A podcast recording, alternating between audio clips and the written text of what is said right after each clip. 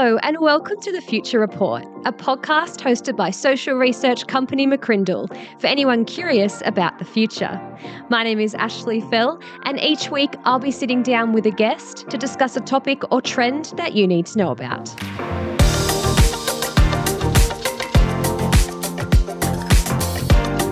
There's no doubt that the experience of the last two years has been transformative. Now, looking to the year ahead, we foresee important demographic, economic, social, technological, environmental, and even political shifts to take place. Now, as futurists, we believe that it is essential that leaders are equipped with an understanding of how to spot the trends, which is sort of what we covered in our last episode of the podcast, and what those trends are, which is what we're going to talk about today. So, what can we expect to see and change over the year ahead? Joining me to share our predictions for the top trends of the year is social researcher Geoff Brailey. Hey, Geoff, great to have you back on the podcast again. Yes, great to be here. Thanks for having me in 2022. It's great to be with you. An exciting year, a big year ahead. Maybe people entering it with a little bit of trepidation. We didn't think maybe the first month might have panned out how it has, especially here in Australia. And Geoff, why do you think it is important for people and leaders to be thinking about the future and be prepared with an understanding of what the trends might look like? Yeah, it's great to be prepared for the future, and it's it's a lot of fun to predict the trends. And last episode's a fantastic example of what ways to spot trends. But what I think is really important for leaders to understand is that preparing for the future is their responsibility. And this is where I think of back on my summer holiday, I got to prepare for surfing as a, uh, a wannabe surfer. It's a lot of fun. I got out with my nephew and brother-in-law up the coast, and somewhere on the mid north north coast on a, uh, a, early morning, we were exploring for an ideal place to surf, and we'd prepared the night before. And it's all about picking locations, checking tides, making sure your gear is ready, and waxing up your your board, and having all the right equipment, leg ropes, rashies, wetsuits, whatever you might need for the conditions that might uh, you might experience. And so we did get some good waves.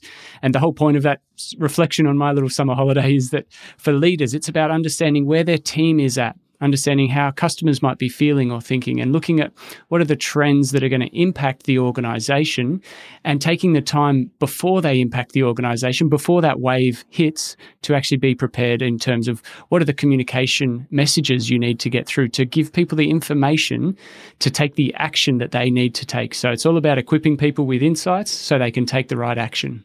Absolutely. And I'm not surprised you got in there a little surfing analogy and metaphor. Very on brand for you, Geoff. And it is a really good one, though, to be prepared for what's coming next, like the waves and the tides and, and things like that. And speaking of summer break, uh, at our virtual event where we talked about these trends that we're going to sort of explain in today's episode, we had a couple of polls of our attendees. And one of the questions was, What summer break most energized you for 2022? And we had a few options. We had time in nature, reading, watching shows, time with loved ones, time off devices, pursuing hobbies, and the a bit of a comic relief one, nothing. I'm still exhausted, which thankfully only 4% of respondents sort of selected that option. But interestingly, time in nature was the most uh, selected response, followed by time with loved ones. And the third option, a fair bit down in terms of percentage wise, was reading and time off devices. So very good to see uh, that people were able to have a bit of a break over the last few weeks of the summer holidays. But another area that we tested a little bit more serious was the top blockers that people, uh, that stops people from sort of understanding the trends. And it is was expanding on what Mark McCrindle shared in our our last episode of the podcast, uh, and we found that 47% of our uh, attendees to this virtual event said it was the line of sight limitation that stopped them. So, sort of only being able to see a certain amount down the road, not looking at that sort of drone perspective, but just what's coming ahead immediately. Uh, the second response was obsession with radical change. So, we tend to look at those um, very, yeah, radical elements of change rather than the slow burn type ones that maybe are happening slowly over time but have big impacts. And the third um, area that people said stopped them from understanding the trends was single direction deception. So, yeah, some really interesting insights there from our virtual event this morning. Not that we were giving, but that we were receiving from our attendees. Yeah, it was it was great to get some new data. And, and it was excellent to hear Mark talk about those five trend blockers. And, and it's really interesting that that line of sight limitation, uh, Mark used the metaphor of it's like if you're driving a car and you can only see out the window, you don't see from a drone perspective that uh, higher level perspective, uh, a 30,000 foot view of what are the terrain changes that are coming up, what are the weather conditions that might be coming up on the journey metaphor there. So it's a great opportunity, I think, for leaders at the start of the year. I know February's upon us and might be already feeling like you're in the in the trenches, but it's still the right time to make sure that you've got the uh, big picture perspective. So it's a great opportunity for people who and, and well done to the 200 plus people who joined today's event. It was wonderful to see so many different people from different organisations there. So thanks for tuning in. Uh, but certainly an opportunity for people still to watch that recording, and we'll look forward to being a bit more uh, uh, relaxed in our sharing today on those trends. But it's going to be great to uh, discuss them and, and help people learn about what we see is coming up, so that people can prepare for the for the year ahead. Yeah, absolutely. And Mark, as you said, Geoff, he shared those uh, blockers that people can have towards anticipating the trends. And then you and I shared uh, four trends each that we're going to talk about in today's episode. Uh, and we had a few meetings over the last few weeks around these trends with our advisory team and looking at the research insights we've gathered and understanding the lay of the land so that we can help people um, and hopefully present them in a very succinct way. So let's dive into trend number one, Geoff. Uh, you were presenting this this one, what we've called two speed growth. Now, can you just elaborate on what we mean by that trend? Yeah, this is uh, not just talking about economic growth. This is much more a population uh, narrative. It's the demographic shifts that are occurring. And this is where we're saying there's actually two real stories going on side by side. It's the uh, reduced population growth that uh, Australia and many other nations might be experiencing, but particularly Australia is a, a, land that has grown through net overseas migration, where people have come here for uh, work, could be coming for family visas or humanitarian visas, and uh, with global border closures. A lot of that has actually gone backwards. We lost 88,000 people uh, to net overseas migration in the financial year just completed, uh, 2021 financial year. So it's it's a reduction in growth there, but it's also a reduction in growth with uh, lowest fertility rates on record in Australia. So uh, the births per woman has uh, declined to its lowest record levels, and that will come back up, we expect. But it's it's slow population growth, uh, and at the same time, while capital cities might be experiencing a bit of a uh, exodus, we've got regional areas that are experiencing unprecedented. There's that word again. Uh, population growth through net internal migration. So people are shifting locations, and so there's incredibly low vacancy rates as well across the uh, regional areas at the moment. So it's two speed growth because while there's slower growth in some areas, it's faster than ever in others. So it's a real, uh, there's not just one story going on here when it comes to the demographics. Yeah, and it's a rare day that people don't hear us talking about population stats or demographics. So certainly an important story. Again, probably one of those less uh, radical changes that maybe the general population is thinking of, but we know it has big impacts on workforce and skills and shortages that few of us, you know, as consumers have experienced over the last uh, few weeks as well and on different industries. So that was definitely a really important trend and that kicked off our trends event uh, today. I shared a trend around what we call new fe- what we've called new federalism. So let me explain that. It's a little around, little bit around politics, around legislation, and effectively until the pandemic, there was a bit of talk, especially uh, in Australia, about us being overregulated and stripping away the state element of government. Then come in, uh, come I guess comes in COVID 19. COVID 19 hit, and that's really changed the landscape uh, in terms of the power not resting with the federal government, but resting with state premiers and state government, and all of us tuning into those 11 a.m. Uh, COVID updates and knowing a lot of information about not just our own premier, but about all the premiers of different states and what their regulations were impacting our travel ability. So, a bit of a, a difference there, and not just at the state of origin time of year where we go, this is what state I belong to, but a bit more of that identi- identification with uh, the state that we have. And we found in our research last year that more than half, 52% of Australians, have an increased sense of pride with their state since COVID 19 border changes. So, a little bit of a trend politically towards um, our identity trending back to state governments and the rise of their sort of legislative power. And of course, 2022 this year, we'll probably see that play out in a number of different ways, especially because it's the year of a federal election. Uh, and so the trust of Australians there are really going to be put to the test. Um, and of course, we've had good compliance in many areas uh, of, of Australians with those restrictions that have kept us safe, but what that looks like moving forward as, yeah, the power sort of shifts. So that was a bit of a political uh, trend that we were seeing already and that we can expect to see in the coming um, months over 2022.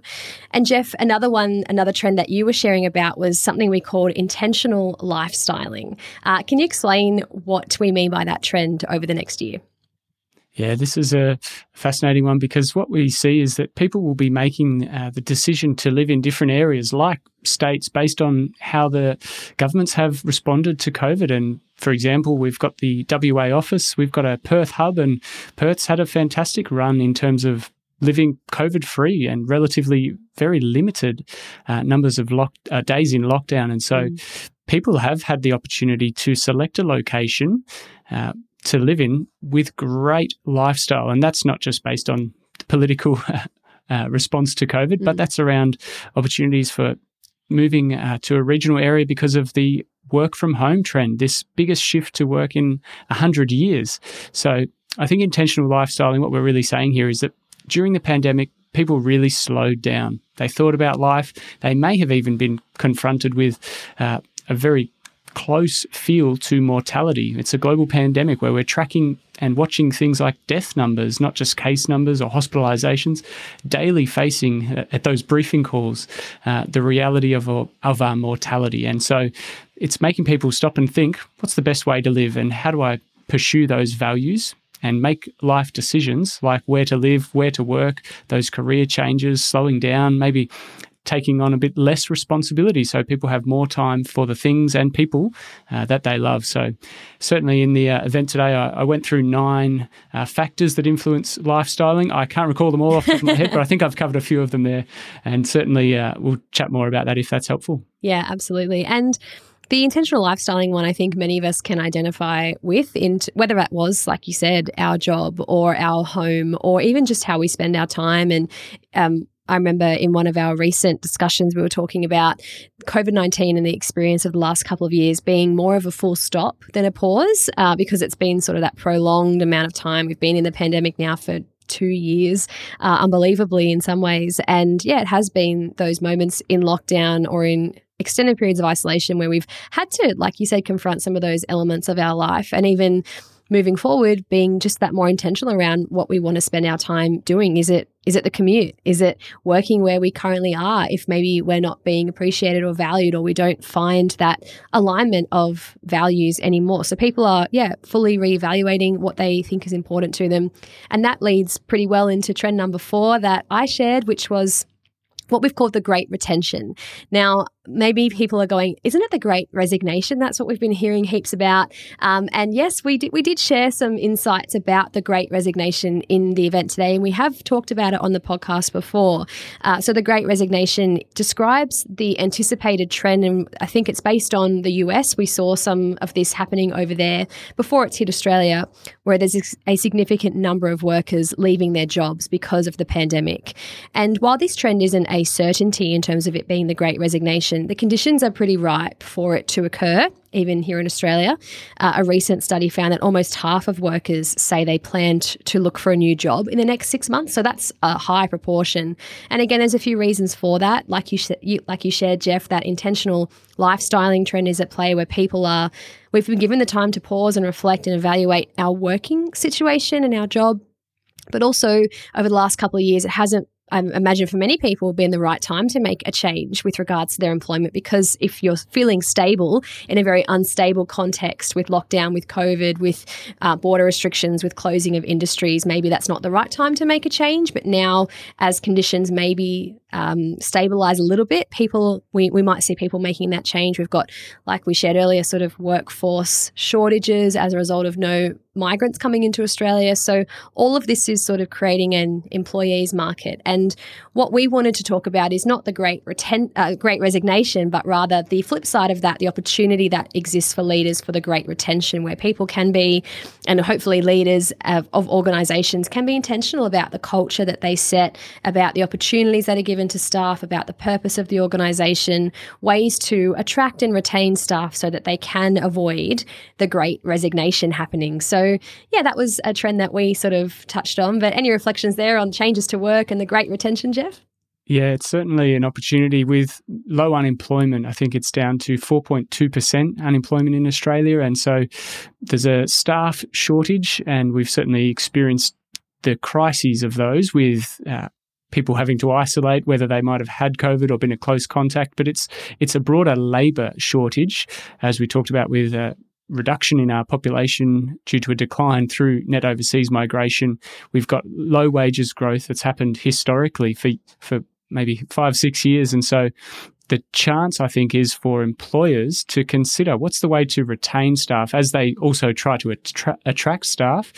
It's an opportunity to evaluate and, and explore with staff what's what's the value proposition for working in this organization? What's the retention factors that will motivate people to stay and to uh, champion that organization's purpose and their impact. So it's a great moment, I think, for leaders, again, to prepare for the future, knowing that the conditions we're in, uh, there is opportunities naturally for people to jump ship and to look elsewhere for that pay rise or increase or a different location. But why why why let people uh, take a better job elsewhere? Why not create a better job right where they are, where you already know them, you already built the trust. So it's a great moment for people to consider how to do that. Yeah, and hopefully leaders, I think, hopefully they're not too scared by the great resignation. If anything, just being aware that it might happen, but also feeling empowered to actually, yeah, make those changes in their organisation so that they can hopefully have the great retention taking place. Um, another consumer change that we talked about in our event and uh, our predictions for the year ahead. So, trend number five, we called revenge spending. Uh, now, Geoff, you were tasked with sharing this at our event today. Uh, could you elaborate a little bit on what this trend is all about? Yeah, this is a fun one. I, I think this will be uh, fun for some. Now, revenge spending is really about saying that there's a part of the society that has uh, saved up some cash during the recession that we went through, maybe even benefited with some of the stimulus that has been provided by the government. People who are in a better position now financially because of lockdowns and maybe saving up what was some of their uh, weekly spending money. Now that there's an opportunity to spend it, and when that opportunity is right, they'll they'll go big, they'll go uh, go lavish. And so the real motivator behind this we found was that three in five uh, Australians they want to spend money to create experiences for spending time with their loved ones. So expect those family meals out, not just just be the, the main course and maybe sharing a dessert. I think you'll see places that can provide a really lavish experience. Uh, being able to be seized by consumers. So it's a it's a time where people have saved up some money when the moment is there and it's safe and they can gather the family and no one's got the symptoms and people can get out. Expect a, a bigger bill than you might normally see, and it might be the one-off expense, whereas previously it might have been the weekly uh, meal or the monthly meal together. This might be the big lavish expense, particularly as global borders reopen. Now, certainly that'll be the thing to uh, watch and see through 2022. And as families uh, can reunite, and we've got in Australia, three in 10 Australians were born overseas. So we are connected to a global family here in Australia. And so as families can reconnect, watch for those big spending moments as people spend time with their loved ones. Mm, and I had to laugh um, when you were sharing in the Trends event about that, how we named it. You know, it sounds a bit like revenge spending. Ooh, revenge, that word, you know, but it's, it is hopefully a positive thing for like, for organizations who and restaurants, hospitality industry who might have, yeah, suffered from closed doors in lockdowns. And hopefully people, when we feel comfortable, are ready to step out and, and spend and sort of kickstart the economy and consumers. And I'm I'm a bit the same. Like I've um, I shared on the podcast a couple of weeks ago that I'd been in a series like a couple of weeks of um, isolation due to contracting COVID, and um, when I was like in that lockdown, I was like thinking about all the things that I'm not allowed to do that I really want to go back out and go out for dinner and just those things because we kind of, yeah, we weren't allowed to do them.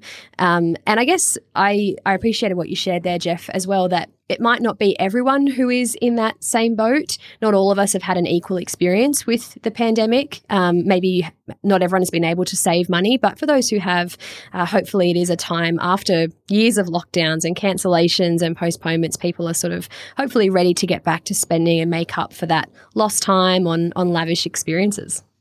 Yeah, that's right. And I think it's it's good to acknowledge that we're not all out of this, and certainly uh, industries that need the support and businesses uh, that need the support, hopefully they are able to access that. Uh, but I think on a personal level, you're exactly right that whether it's a few weeks of being in lockdowns or whether it's a few months, I even uh, was planning to buy new shoes uh, back in 2020 for work. And there I was sitting in my Ugg boots working from home and uh, quite happy doing that. But when I had to buy boots, I went big. So the spend the spend was there after two years of saving up some uh, some cash. So I anticipate that that will be for luxury goods, whether it's clothing, whether it's purchasing a new car or the holiday uh, experiences, mm. whether it's the camper vans. We've certainly seen the demand for those Australian outdoor uh, experiences go up, and that I expect will continue even when borders reopen. I think we'll be prepared to spend to have those quality time moments with our loved ones. Yeah, absolutely. Uh, another consumer trend that we talked about today is something we called social impact. And we see this again, it's a bit of a consumer trend among consumers that there is a growing focus, and there has been for a couple of years, on things like sustainability, uh, environmental impact, and ethical purchasing. So, us as consumers today, we are increasingly considering these elements of the brands that we engage with and the products that we buy and the organizations that we choose to support. Um, and we know that sustainability and environmental consciousness is driving consumer behavior. Um, we found that 57% of consumers say they increase engagement with the organizations that behave ethically in interactions. So we know there's an increasing expectation, but what we mean by the idea of social impact is that consumers today are expecting organizations to communicate the impact that they're having in a positive way. And I think what's been really interesting is that it's it is being driven by younger consumers, the Generation Zs and even the Generation Alphas. I remember uh, a survey we conducted a a little while back, and we found 80% of parents have had their actions or consumption decisions influenced to be more environmentally aware by their Generation Alpha children. So we're talking about kids uh, under the age of sort of 12 years, so in the primary school or even younger. So there is that idea, and, and what we um, are doing a lot of research in at the moment that we're going to share at a future at a, event, an upcoming event about the not-for-profit sector is social impact reporting, and what we mean by that is the process of communicating not just the activities undertaken by an organisation, but the outcomes, the changes that have occurred because of it. So it can be likened to organisations being accountable to the impact on stakeholders, individuals, and the communities that they support. And our research very strongly suggests that organisations who do that, who report the positive social impact they have are more likely to build trust with consumers and also that consumers are more likely to engage with organizations that clearly communicate that impact. And communicating that is almost half the the challenge in terms of if you're measuring it making sure you communicate it well in this information overload message saturated time that we all live in. But it's certainly something that we're seeing even with a lot of our clients. Um, Geoff and I know you work closely with a lot who are yeah wanting to measure that social impact through research and also communicate that as well yeah, it's certainly a, a, key part, I think, of every organisation in this day and age to not just report on their profits or if they're a charity, report on their donations, but it's to share about the impact they have on humanity, on their staff and their customers, their donors, but also on the planet. And this is, I think, where it's that. Uh, triple bottom line of people, profits, and planet to make sure that we're accountable for our actions. And certainly, every industry uh, this is applicable for, whether you're in mining or uh, agriculture or technology or in pharmaceutical uh, education. We've all got a responsibility to share how we are looking after one another and how we pursue that end goal, whether that be profit uh, or donations, whatever it might be, in all the different industries. So it's a real key one for a lot of organizations to get across because the transparency builds trust. That's the key point, I think, mm. with this mm. one. So making sure that you share that authentically, accurately, and uh, something that I think we'll see a lot more of in 2022. Yep. Absolutely. And hopefully, again, for a positive outcome in many cases. Um, another trend, we're up to trend number seven. So we're almost uh, at our eighth trend, but not yet because trend number seven is really interesting. Uh, this is called relational fitness. And Geoff, you were um, sharing all about this, doing a little background research. What were we talking about with this trend?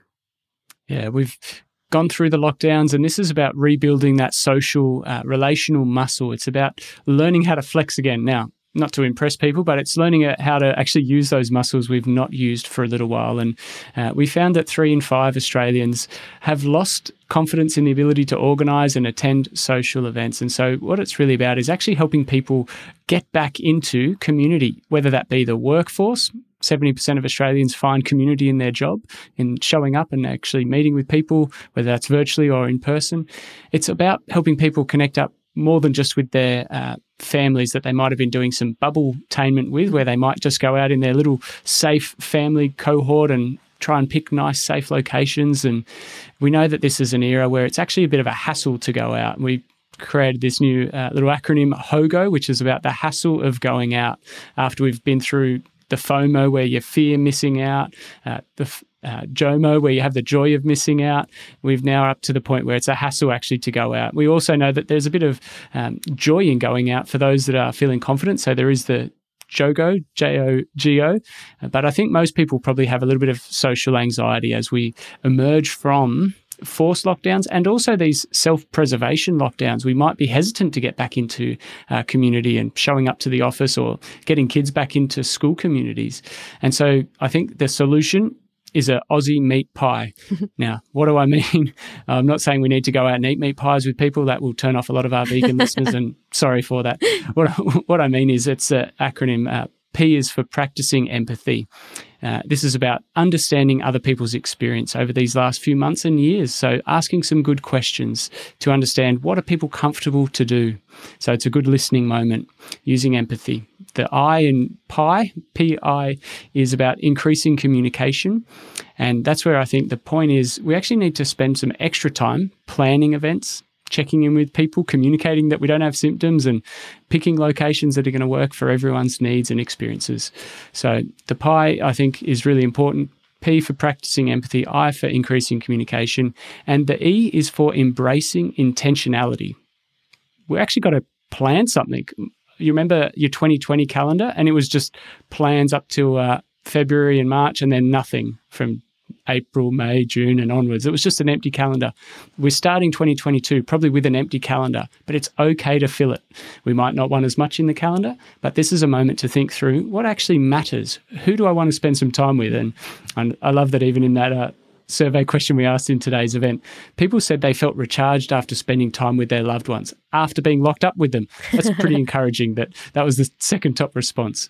But moving beyond that close circle that we've had a bubble tainment experience with, who are those people in community we need to meet up with? And we've got different generations, different communities, different cultures that have had very different experiences during the lockdowns. And it's a great moment to rebuild the great Aussie spirit in our community. So I encourage people to meet pie. Remember to practice uh, the PIE of practice empathy, increase communication, and embrace intentionality. Yeah, I think that's so excellent, and you presented that so well, Geoff. Even just then around, yeah, the the understanding that you know we understand, and our research has shown almost three in five Australians, fifty eight percent, are less confident in organising and participating in social activities after the last two years. And I can identify with that stat. I'm sure you can as well, in terms of yeah, that hesitancy to go out, or the hassle, or the all the things we have to go through, like you mentioned, but just then you you gave some really great, really well articulated um, tips around practicing empathy and upping the communication and the planning, um, and yeah, having empathy with with others, with ourselves, having a bit of grace, but also making sure we don't, like you said, sort of stay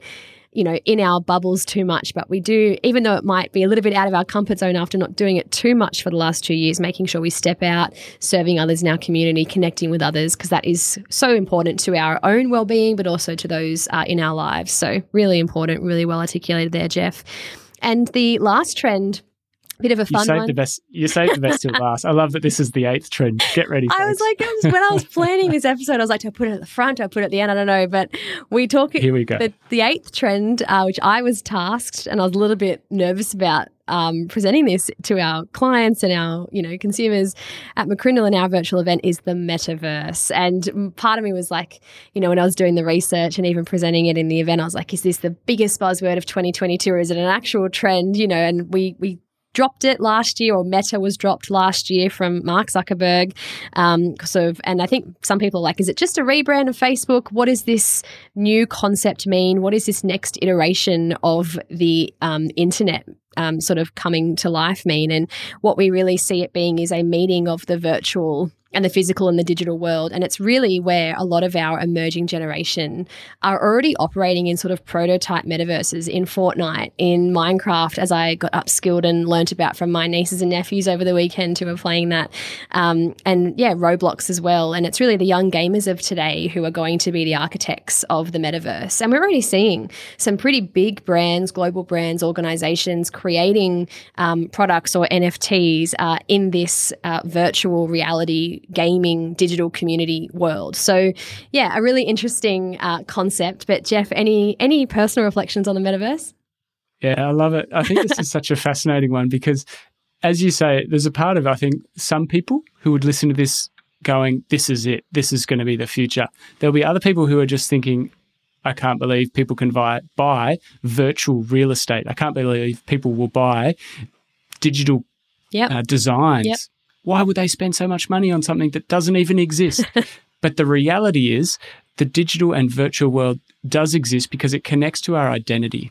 It's about our perception, it's about our experience in a digital world that will become even more integrated with the physical, with our social world. And we've lived on a social platform for more than a decade now on multiple social platforms. This is that next evolution of that experience. And so it's no surprise that there'll be digital currencies in that next iteration. And so people are already spending money on these gaming platforms to create that next perception in that platform. It's about acquiring different elements or appearances. And certainly, I think the evolution of digital currencies will will follow that. And we, I think, see that this is not just a uh, maybe a little blip on the radar, but this will be the next big thing, not just something to watch in 2022, uh, but also something to watch over the decade ahead. Yeah, absolutely. Well, there you have it, friends. Our top trends for 2022, very eloquently, I believe, uh, explained from Geoff here, and, and hopefully from my, from myself as well. But so valuable to have you on the podcast today, Geoff. And um, we've we've referenced it a few times in the podcast episode, but we did uh, record and present a virtual event all about these trends uh, with some slides, with some more stats. We sort of went in some more depth than we have in the podcast today. If people are keen to find out more or see or watch the event recording, is there somewhere they can go to do that? Yeah, the best place will be to jump on our website, head to our blog where you can uh, find these top trends just introduced, and we'll have a link there to uh, watch the recording. And there is a lot more content that we've uh, shared in that event than we've talked about today. There's a lot of slides that Ash has mentioned as well, and it's a great introduction from Mark on those five uh, trend spotting blockers as well. So well worth checking that out. Absolutely. Well, thank you so much, Geoff, for coming back on the podcast. It's always a delight to have you, and I look forward to the next time we have you on.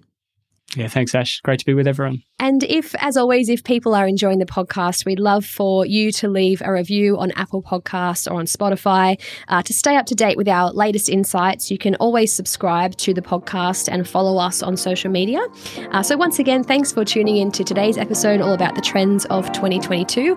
And we'll see you again next week for another episode of the Future Report podcast. So, thanks for listening and bye for now.